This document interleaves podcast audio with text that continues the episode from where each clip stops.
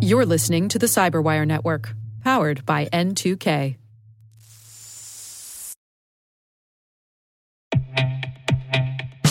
And now, a word from our sponsor, SpyCloud, the leader in operationalizing cybercrime analytics. Traditional threat intelligence is a thing of the past. Cyber criminals are stealing vast amounts of credentials, session cookies, and financial data every day, and it's hard to keep up. SpyCloud is the trusted partner businesses turn to to fully understand their darknet exposure risk and neutralize threats before it's too late. SpyCloud alerts your organization as soon as an employee or customer's data appears on the darknet, so you can act faster than bad actors to prevent cyber attacks like ransomware, session hijacking, account takeover, and online fraud.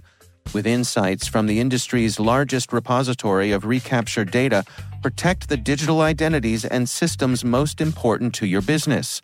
Get your free corporate darknet exposure report at spycloud.com slash cyberwire and see what information criminals have in their hands today. That's spycloud.com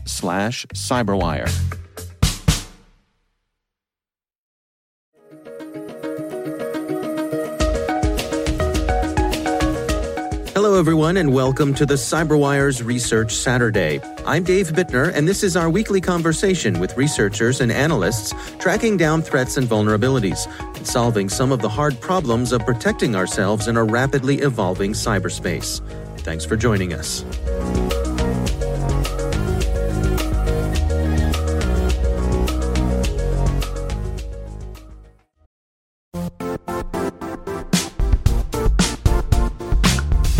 The IT world used to be simpler. You only had to secure and manage environments that you controlled. Then came new technologies and new ways to work. Now, employees, apps, and networks are everywhere. This means poor visibility, security gaps, and added risk. That's why Cloudflare created the first ever connectivity cloud. Visit cloudflare.com to protect your business everywhere you do business.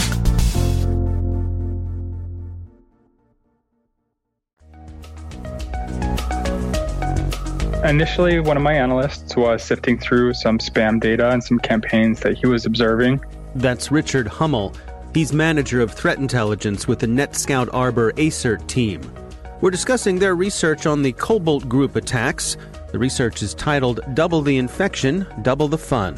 Something stood out to him specifically around this activity in that he was looking at a particular phishing email and found out that there were two different malicious URLs in the same body or content of that email. And that struck him as unusual because typically you have a single malicious link or you have a malicious attachment and then perhaps a, a, single link as well. But to have two different URLs pointing to two different potential payloads struck him as odd. So he started doing a little bit of research and through a series of investigation, looking at the email address where the spam phishing was coming from, he tracked it back to five or six different domains that were being used, and they all had a particular theme to them. They were all financial services or payment processors. And to him, that definitely stood out as hey, maybe this is something a little bit more uh, nefarious. Maybe there's a little bit of sophistication and organization around this. So as he started digging through it and he started analyzing the, the payloads that those two URLs led to, it turns out that they shared similarities with some malware that Cobalt Group has used in the past. Uh, so that's kind of what kicked everything off for this research. I see. So describe to us what's the background? What do you know about Cobalt Group?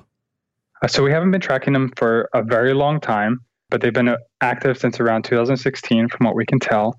And their you know primary goals is uh, financial motivation. So anything they can do to cash out. They've been known to do some ATM thefts. They've been known to target SWIFT payment systems. Uh, there's some public reporting out there, I believe, from Group IB that talked about individual Swift attacks costing upwards of 1.5 million per incident.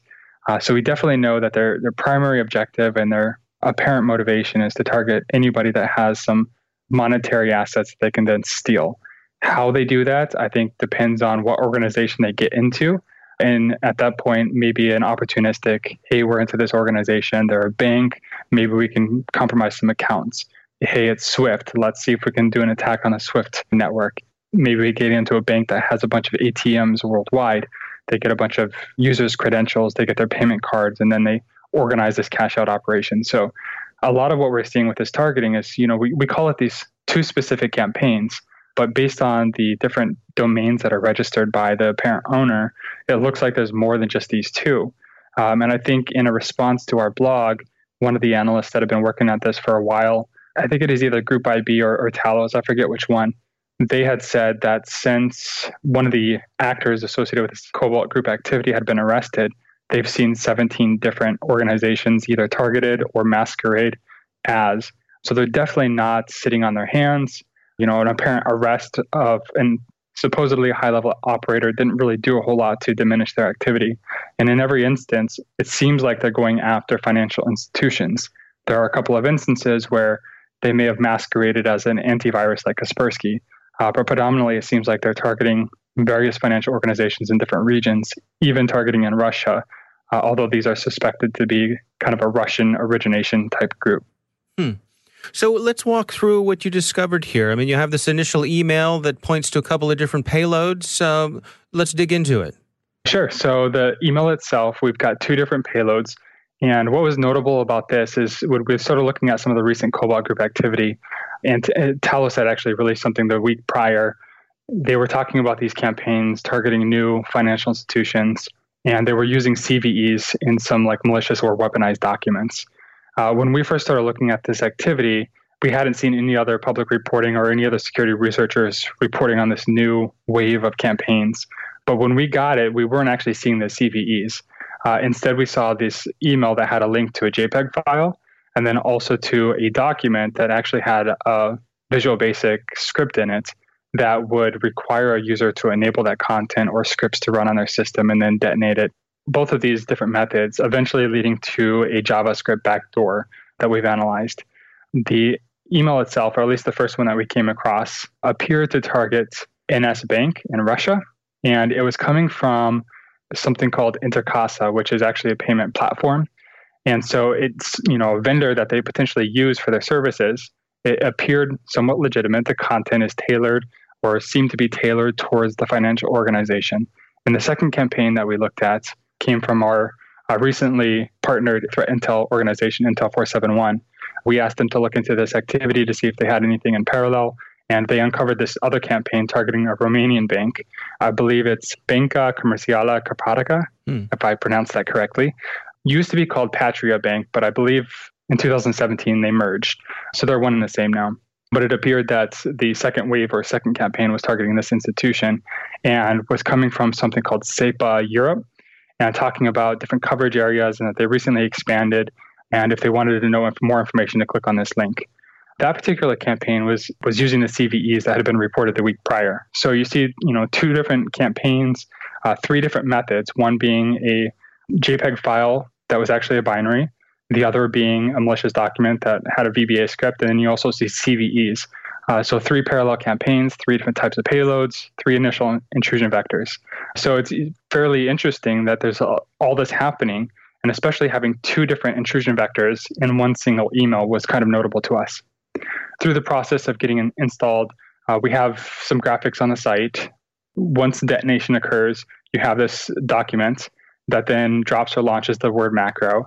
From there, it reaches out to a specific C2 that the actor has registered to grab info.txt, um, masquerading as a text file, but in fact is actually a binary. Hmm. And then from there, it's actually going to use Windows built in executables in order to detonate itself, whether that's to hide functionality or to avoid AV scanners.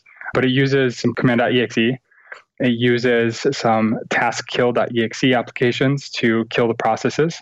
And then it'll also use the command.exe to execute a document that's actually a decoy document. Hmm. And then from there, it uses something called regsvr32.exe, which is basically a, a Windows system tool to launch the actual file. From there, it actually reaches out and downloads another text file.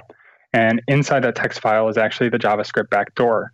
And it uses yet another system tool in order to actually detonate that.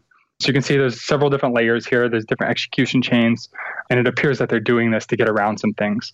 Uh, in one particular infection chain, they actually use an INF file, which, depending on how you use it, has been known to get around Windows App Locker. So we see a little bit of obfuscation there and a little bit of anti analysis built in. it's overwriting itself uh, in RAM. Is that what's going on? So the malware itself, I don't necessarily believe it's overwriting anything. It definitely creates persistence. It installs itself into the registry.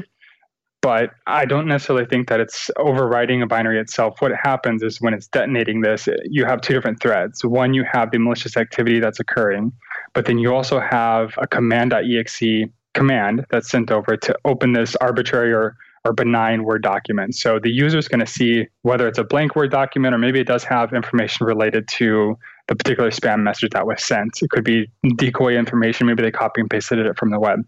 But that's what the user is going to see. Meanwhile, in the background, you're going to have a malicious activity occurring to actually, you know, initiate or execute this backdoor. I see. And so once the backdoor has been installed, what sort of functionality does it have? So primarily, it's got a kind of a keep alive, so it can beacon out to the C2. It has the ability to download and execute additional binary files. It can download and update itself, and then it can do some type of deletion of itself as well as the registry entries that it creates. And then it can execute new copies of itself if it came by, by some other method. Um, the last command is actually seems to be plug and play. There's a couple of different names for it. In the particular sample that we had, it's called vi underscore x. And that basically allows the attacker to remote in and to execute commands on the command line prompt. Now, based on what you've been able to see with the phishing emails, how targeted is this campaign? One of the things that I was recently talking to with another journalist was the idea of this group targeting. Hmm. We know that they're targeting financial institutions, but are they singling out this particular organization or these two particular organizations? Right. Uh, I don't necessarily know that that's their end goal. Like, of all of the campaigns they sent out, they're specifically targeting these two organizations. One of the things that we hypothesize, and this is speculation at this point, but some of the information about the different types of domains they have registered support this, as well as uh, other security researchers that have made comment is that they may have a whole list of financial institutions that they would love to get into. Maybe they know of some way that they can exploit them or they can commit fraud or they know how to get monetary gain from these particular organizations. Um, and so maybe they take this whole list, they curate it, and they say, okay, of this list of 100, maybe these 30 we have a chance at getting into. Or maybe we have lists of employees email addresses from xyz organizations so let's go ahead and you know start with this subset and we'll do semi crafted or semi targeted emails that look like they're coming from maybe potential partners or an organization or entity that might have some type of dealing with a targeted organization. Then we put these emails together and we kind of blast it out to whoever we have in our list of people to target. And then whoever bites, that's their hook. It could be that they don't necessarily know what they're going to do with these organizations once they get in. Maybe they're just kind of a spray and pray and they just target 50 different organizations. They hope two or three of them get compromised and then from there they can figure out okay we just compromised a financial institution that has atms or maybe we have a banking network to go after or maybe it is swift again. Uh, maybe they have point of sale and we want to pivot and do something a little bit different. So i think at this point it's like get in establish that foothold and that's kind of what we see with these two back doors is they're very much establishing their foothold. They don't have keyloggers they don't necessarily have credential theft capabilities they're basically they get in they allow an attacker to remote and send arbitrary commands uh, and then download additional payloads. So what they're going to do after this point, we don't know. We haven't actually seen a actual compromise or seen into a network that has this running. So we don't necessarily know what the attacker's end game is or their particular purposes for targeting these two organizations. I see. Now, have you had any uh, success with, um, you know, polling the command and control servers or reaching out to see what they may or may not respond to? So when we were first analyzing this, there was definitely still some of them live. And after several days of putting to get this together, I had my analysts go back and, and verify that a couple of them were live. And while we can say that they're live, we weren't able to glean any additional information that isn't represented in the blog. However, uh, we did come across a new binary that uh, we're still in the process of analyzing. And even in just the, the week or so since we started putting all this together, we've seen slight changes where it looks like they're paying attention to what other security researchers are saying. I told you before, uh, the week before ours came out, Talos had put something out about these new campaigns. Right. And my analyst started to see slight changes. And it, it's kind of hard to say if they were indicative of the operators observing the security research and they realized that somebody figured out their TTPs. It could be that they're just always in, in a state of evolution. Um, as we see here with this phishing email having two different potential payloads. It seems like they're kind of trying different things, seeing what works, what doesn't work, or maybe they're just adding a bunch of different methods into their toolkit um, with the hopes of having the most success. Now, with, with the dual payloads, does that, uh, in addition to increasing the odds of infection, does that also, in the same way, increase the odds of it being detected? You know, that's interesting because when you think about it, if a user is not going to click on one link, there's no reason to think that they would click on a second link. Hmm. So, did they do it for redundancy? I don't know. Did they do it in the hopes that maybe one URL makes it through some type of a scanner or AV? I don't know because if there's a malicious URL in an email, that whole email is typically blacklisted. So I, I don't exactly know the reasoning behind having these two different URLs. Maybe they put it together and they they hyperlink the campaign and they didn't realize they put one URL into one hyperlink and another URL into a different one. I mean, it could be as simple as a mistake, but it was just interesting in this email because we don't typically see that tactic. Yeah. Now, do you have any sense for how large a campaign this is? How many of these phishing emails have gone out? Uh, we don't. We've only observed, well, in both of these campaigns, we only observed that, that one phishing email, both of which are available in public resources like VirusTotal. So it's, it's definitely not like a secretive thing. It's not like we're capturing spam off the wire. What we were looking at was something that was already captured, it was already made public, but VirusTotal actually had zero hits of malicious nature inside the content of it. So those URLs that were being used were not being flagged as malicious. Hmm. So that further lended reasoning for us to look into this because if they are malicious and they do have payloads, then there, there should be something marking it as malicious. And so, in terms of organizations protecting themselves, what do you recommend? Anytime we have this question when we're talking about spam or any type of phishing, the, the same answer comes out, and that's user education. It, it's imperative for a user to know what they're clicking on. If they're not expecting an email from somebody to verify where it's coming from. Uh, one of the things that we do our, our organization is anytime we get an email external to our mail servers, it's tagged as external email. So that should be the first indicator, the first flag that something is coming from outside of our network. And I want to verify before I click on anything. The same thing with uh, the actual URLs themselves. Just because it looks like it's www.google.com, it could be a hyperlink to some other URL. So you want to ensure uh, maybe you do a right click and copy paste to see what that URL actually is. A lot of times, if you hover over that hyperlink, you can actually see the, the real URL underneath. Um, when it comes to like attachments, in the case of one of those URLs downloading a malicious document, uh, the document required a user to enable content if it wasn't already enabled, which many organizations and enterprises by default have that disabled for this particular reason. You don't want that to happen because it used to be like macros and scripts were the predominant way that attackers were using for these phishing campaigns. Right. So there's a lot of group policies now where you can basically go and disable that. Office 365 actually has a really good policy in that if there's a macro that comes from an external source to your environment, disallow execution of scripts. So there's there's different things that all of these different providers, these browsers, the mail providers are building in these tools to manage it at a group level. I believe at this point, all of the main browsers, Chrome, Internet Explorer, and Firefox, all have the capability to disallow scripts from executing, as well as visiting suspect sites. So there's there's a number of different things you can do, but I think a lot of it boils down to individuals within an organization recognizing something that's potentially phishing when it comes into their inbox. Our thanks to Richard Hummel for joining us. He's from NetScout's ASERT team. The research is titled Double the Infection, Double the Fun. We'll have a link in the show notes.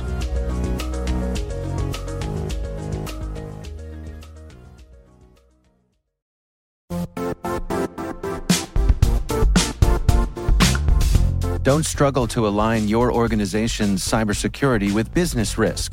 Get the only solution that goes beyond reacting to threats with vulnerability and risk monitoring. You need the next evolution of MDR, and only Critical Start delivers it. Critical Start doesn't just monitor and respond to threats. They put you in control by detecting suspicious activities, quickly responding to contain threats, and identifying your most critical assets and protecting them against vulnerabilities and exposures. With continuous visibility, expert guidance, and measurable risk reduction, Critical Start has redefined what it means to manage cyber risk. Demonstrate provable security maturity to your leadership while positioning your program to achieve the greatest risk reduction per dollar spent. Stop fearing risk and start managing it with Critical Start. Visit criticalstart.com and request a demo today. That's criticalstart.com. The CyberWire Research Saturday is proudly produced in Maryland out of the startup studios of DataTribe, where they're co building the next generation of cybersecurity teams and technologies. Our amazing CyberWire team is Elliott Peltzman, Puru Prakash, Stefan Vaziri, Kelsey Bond, Tim Nodar, Joe Carrigan, Carole Theriault, Ben Yelin, Nick Veliky, Gina Johnson, Bennett Moe, Chris Russell, John Petrik, Jennifer Eiben, Rick Howard, Peter Kilpe, and I'm Dave Bittner. Thanks for listening.